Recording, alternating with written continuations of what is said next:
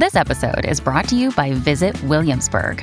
In Williamsburg, Virginia, there's never too much of a good thing. Whether you're a foodie, a golfer, a history buff, a shopaholic, an outdoor enthusiast, or a thrill seeker, you'll find what you came for here and more. So ask yourself, what is it you want? Discover Williamsburg and plan your trip at visitwilliamsburg.com. Another day is here, and you're ready for it. What to wear? Check. Breakfast, lunch, and dinner? Check. Planning for what's next and how to save for it? That's where Bank of America can help. For your financial to-dos, Bank of America has experts ready to help get you closer to your goals. Get started at one of our local financial centers or 24-7 in our mobile banking app.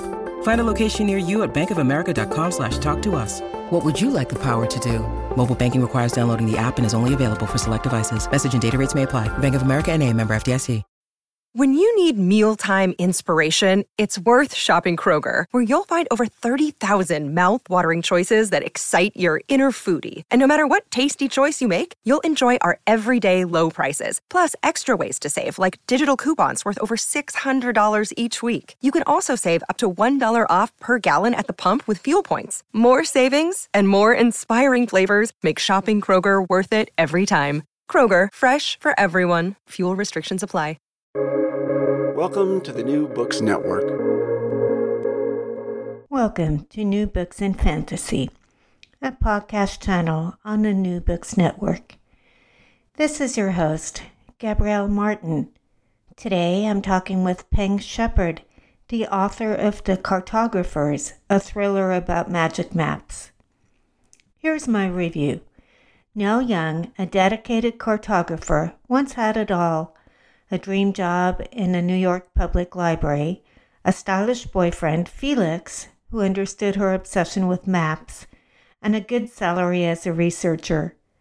Then she and her father, Dr. Young, the top scholar at the NYPL, had a fight about the importance of a find she discovered in a basement, and her dreams came crashing down. She lost Felix when her father fired him along with her. Seven years later, Nell is frumpy and depressed, working well below her aptitude, when news arrives of her father's unexpected death at the library. While in his office, she comes across a secret hiding place for treasured items and is amazed to find one of the maps included in a box that provoked a fight. It's not one of the rare expensive maps, but rather a cheap common map from the 30s. It's not until she enters her find into the database that she realizes she may have the only surviving map of this edition. The others have all mysteriously disappeared. Soon she begins to wonder if her father might have been murdered over this cheap map. Much as Nell would like to solve this all by herself, she's forced to reach out for help. Could her parents, former friends, and her estranged boyfriend Felix help her solve the mystery? Or will her questions draw the killer nearer and put her new comrades in danger. This thriller with a touch of magic will acquaint you with the real world concept of a phantom settlement and make you see the New York Public Library in a new light. We'll start off this podcast with a reading from Peng Shepherd before I put her on the air to answer some questions about the book. I'm going to read to you from uh, near the beginning of the book. And I think the only thing you need to know is that Nell and her father, Dr. Young, are both cartographers. And they've been estranged for about seven years. And Dr. Young has just died. Uh, and he was found in his office at the New York Public Library. And Nell is there uh, at his desk talking to the police. The library's back offices swirled quietly around Nell as she sat huddled on the edge of her father's desk. Librarians were finally getting to work in their cubicles, turning on their computers and shuffling through their mail. And past the staff door, patrons were browsing the stacks and choosing seats at reading tables, clicking on lamps and pulling out notebooks and flipping pages. Children were running through aisles and sneaking around the lobby. Taxis were pulling up and dropping off passengers outside. Nell tried to think about all of it out there and nothing in here. Gradually, she realized her hand was resting on the corner of the desk where the hidden lock was. Ever dramatic, her father long ago had a secret compartment built into his desk that only he and she knew about. He kept especially valuable maps inside while working on them for security's sake, he'd said, even though the NYPL had never been robbed in the history of its existence. But when Nell was young, and he'd been a slightly gentler version of himself, he had hidden little notes to her in there as well, and she would reply with childish drawings of maps she'd copied or created herself. All she had to do was push her index finger forward a little bit. The dullest, quietest thud told her the compartment had opened. Slowly, without moving anything but her hand, Nell reached inside. Hi, everyone. I've got Peng Shepherd on the air to discuss her new novel, The Cartographers. Hi, thanks so much for having me. You're quite welcome. So, we're going to start off with the questions. Uh, maps. Maps delineate the world around us, ordering geography and helping us make sense of things and find directions. Can they also help us find things we're unaware of?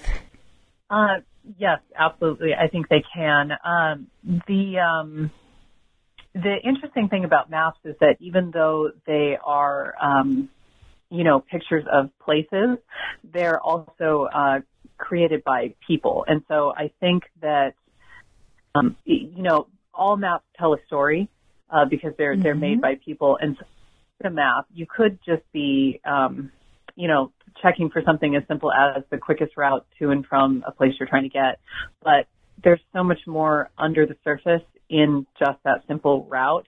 And um, and so if you look closely, you know, you can see uh, so much more than might just meet the eye at first. Right, right. Um, and the maps in your book, and I'm sure in reality, are kept in the New York Public Library.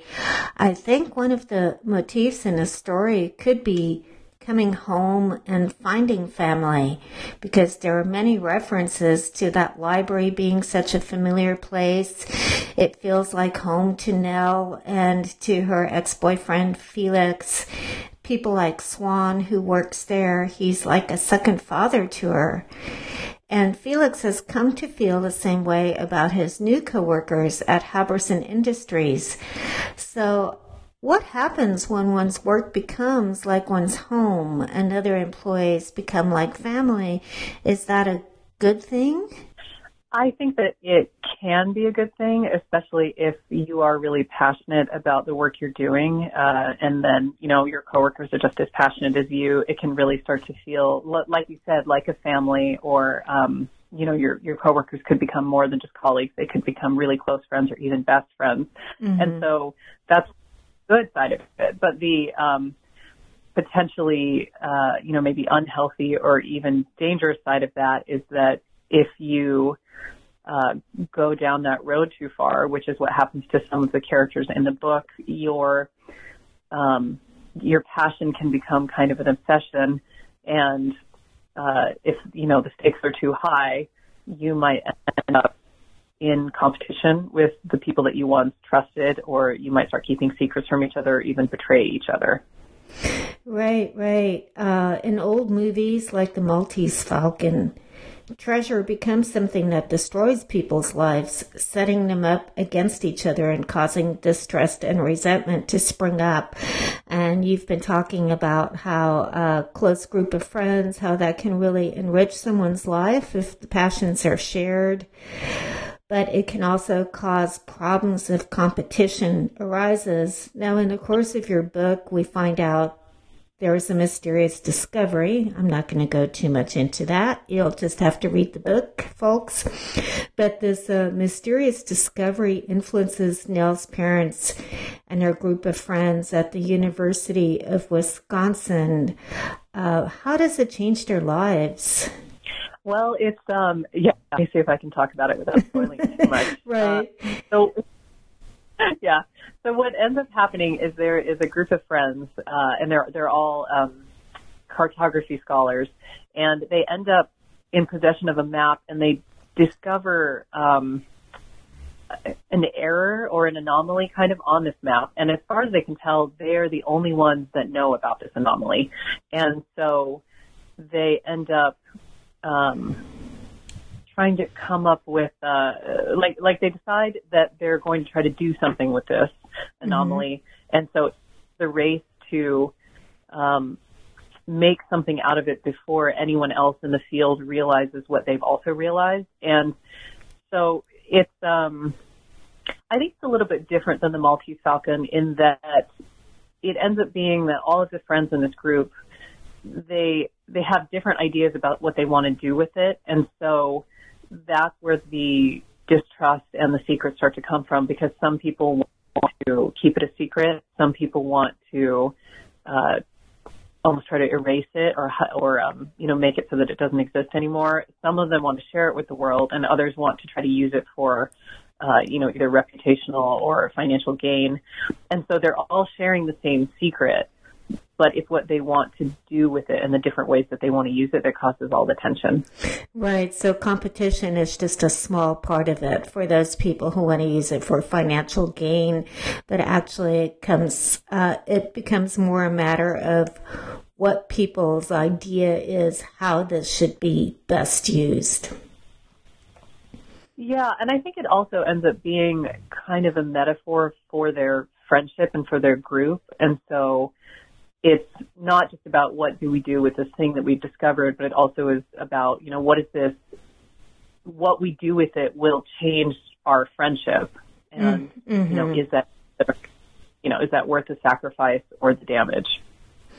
Well, we've been talking about Nell's parents, uh, Tamara Young and her father, Dr. Young. Uh, she shares a trait or probably a few traits with her parents. Uh, there's one in particular I'm thinking of. And does this trait make her life easier or harder? Uh, well, the the trait that I think that Nell shares with uh, both of her parents is stubbornness. That's mm-hmm. the one that, mm-hmm. um, yeah. And I think that in uh, in the story, a lot of times it serves all three of them very well because cartography is, um, you know, a it's a very difficult field. It requires, um, you know, so much research and so much math and so much precision. And so somebody who isn't, you know, extremely dedicated and extremely stubborn, um, they're not really going to succeed in that field the way they could if they were more driven. But a mm-hmm. lot of times, and I think especially in Nell's father's case and in Nell's case, sometimes they're so stubborn that they fail to see other things around them that um, you know, could start to be threatening to them. They they miss secrets that others are hiding from them, or they miss people that might be about to betray them, or you know, are hiding things from them, and so that's a danger for for Nell especially, and also her father and mother. Yeah, that stubbornness can also almost shade into obsession, like obsession with a goal to the exclusion of noticing other things. And it seems to me obsession is a recurring theme in the book. Uh, you were talking about what a difficult profession cartography is. Do you think there's something about it that attracts obsessive types of people? Um, I, I mean, I think that anything can attract obsessive types. You know, you have um, obsessive readers or obsessive stamp collectors or mm-hmm. obsessive bird watchers. Uh, so I think it's just if you're if you're the right kind of person and if maps fascinate you in that right kind of way. Uh, but one thing that I do think is really uh, interesting about maps is that um, they are uh, they can be collector's items the same way that famous works of art or famous books can be, but differently than uh, you know paintings by famous artists. There is often more than one copy of even the most famous of maps, and mm-hmm. so there interesting thing that you share if you if you manage to be a person who owns a copy of even a, a very very rare map there might be one other person or you know five or six other people out there that also own exact copies of this same map and so it sort of puts you in almost like this secret little society with them you mm-hmm. Well, getting back to that uh, group of friends at the University of Wisconsin, um, Tamara Young, Nell's mother, was really expansive, an artistic, friendly person. Her best friend, Wally, who we'll learn a lot about in the book, he's an analytical, careful, circumspect person. And I noticed it's not just them. There's a continued pairing of the more reflective and analytical cartographer and the more artistically inclined one. Uh, for instance, it's reflected on Felix too and his relationship with Nell. Uh, do you tend to agree with that? That there's kind of a pairing of the artistic one and the analytical one? Uh, yeah, absolutely. And it's one of the things that fascinates me the most about maps because they are um, they are both art and science at the same time. You know, they're they're not just beautiful paintings, mm-hmm. uh, although it is important for them to be really beautiful and really detailed and have you know very very um, pleasing designs. But they're also, on the other hand, not just pure um, you know measurements and mathematical calculations, although they also have to be incredibly detailed and accurate. And so they are, um, you know, they, they have to be both at once.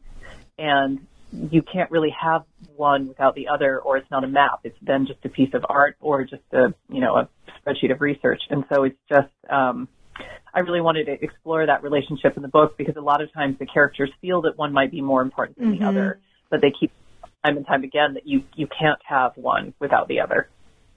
Well, speaking of that group of friends, uh, Tamara Young's friends,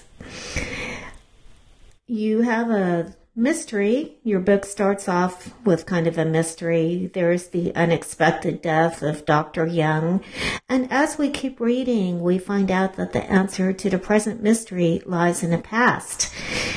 So you have several different narratives. You have Nell and Felix, and then you chose to give the Young's former friends from the university a chance to speak as well as a way of revealing the backstory.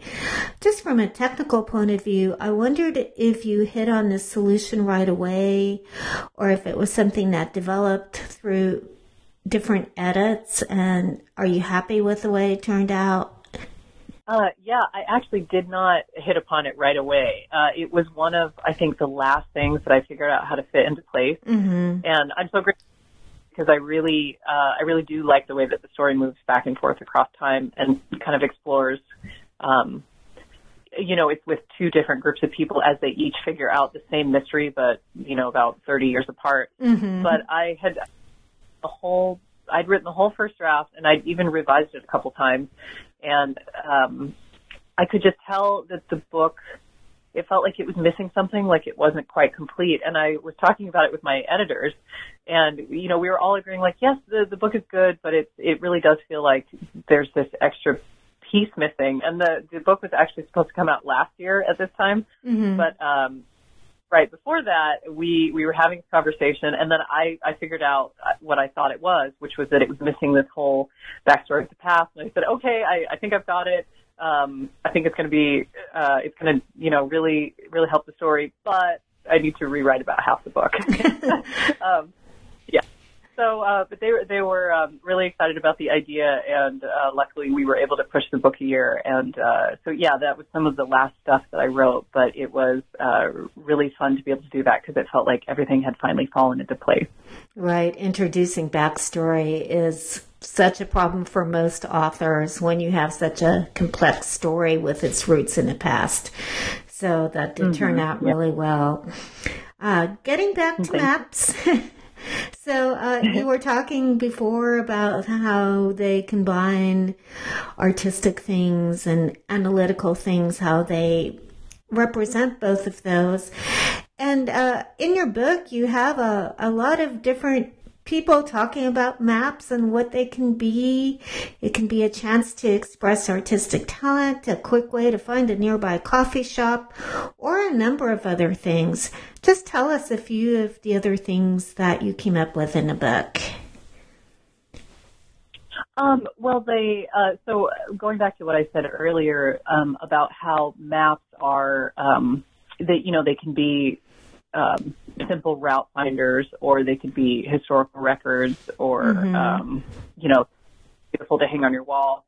Um, at the heart of them, they they are all stories in a way. You know, they tell what used to be there, what's there now, and um, as well as you know, depending on what kind of a map it is and depending on who drew it, it can also tell you even bigger things. Like if you look at a map of a disputed territory or a disputed border, depending on which country the map is from, the border might be in a different place or the territory might be in a different color to say which country that map maker thought that that territory belonged to. Yeah, that's and so true. if you just yeah, so if you just look at a map without knowing um, what the story is or who is telling the story, it may not be entirely true.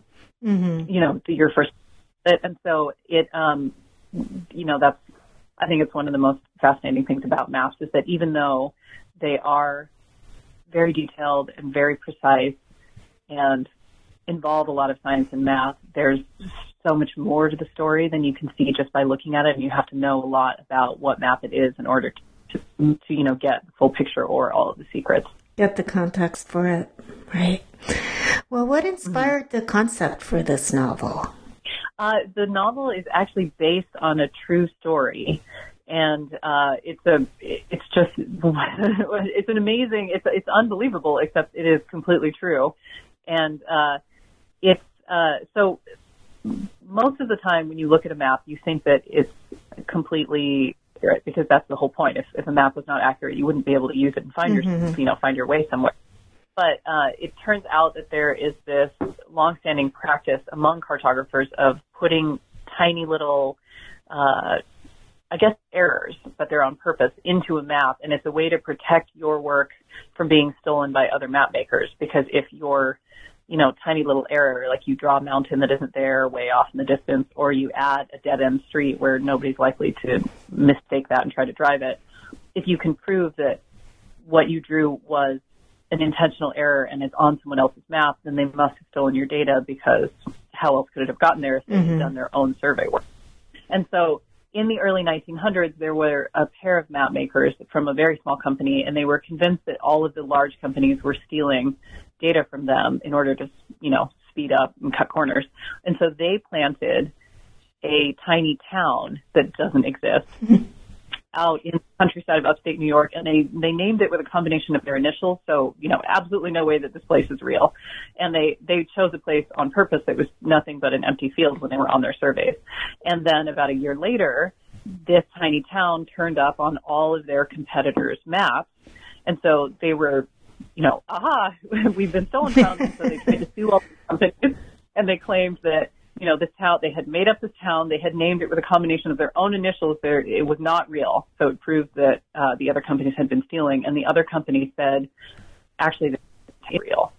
And so they all drove out there with their lawyers and photographers to, uh, you know, take pictures of this empty countryside to say uh, that they'd been stolen from. And when they got there, there actually was an entire small town with people living in it with the exact name that they had made up. And so that uh, that's the true story. That's where um, my story draws its inspiration from. I won't tell you the rest. No, no. Read the book. what a story. Well, what Yeah, are you work? What are you working on these days? Uh, I am about halfway through the first draft of my third book, Mm-hmm. and uh, it's going pretty well. I don't know if I can say anything about it yet, but um, it's going well, and I, I hope to be able to um, update everybody soon. And uh, what's the best place for people to check for updates? Uh, you can find me on, I have a website, which is pengshepherd.com, uh, but I am also on Twitter and Instagram, and my handle is just my name in both of those places, at pengshepherd. Okay, well, thanks so much for taking time out of your schedule to talk with us today. Well, thank you so much. I had such a great time. Thanks. Thanks for listening to me today on the New Books Network in Fantasy. I've been talking to Peng Shepherd about The Cartographers, a thriller involving magical maps and old friends. Join me in April when I talk to Sara Mueller about The Bone Orchard, a chilly delight about an imprisoned necromancer and her creations. I'm your host, Gabrielle Martin.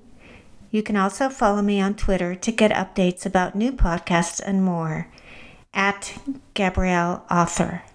G A B R I E L L E.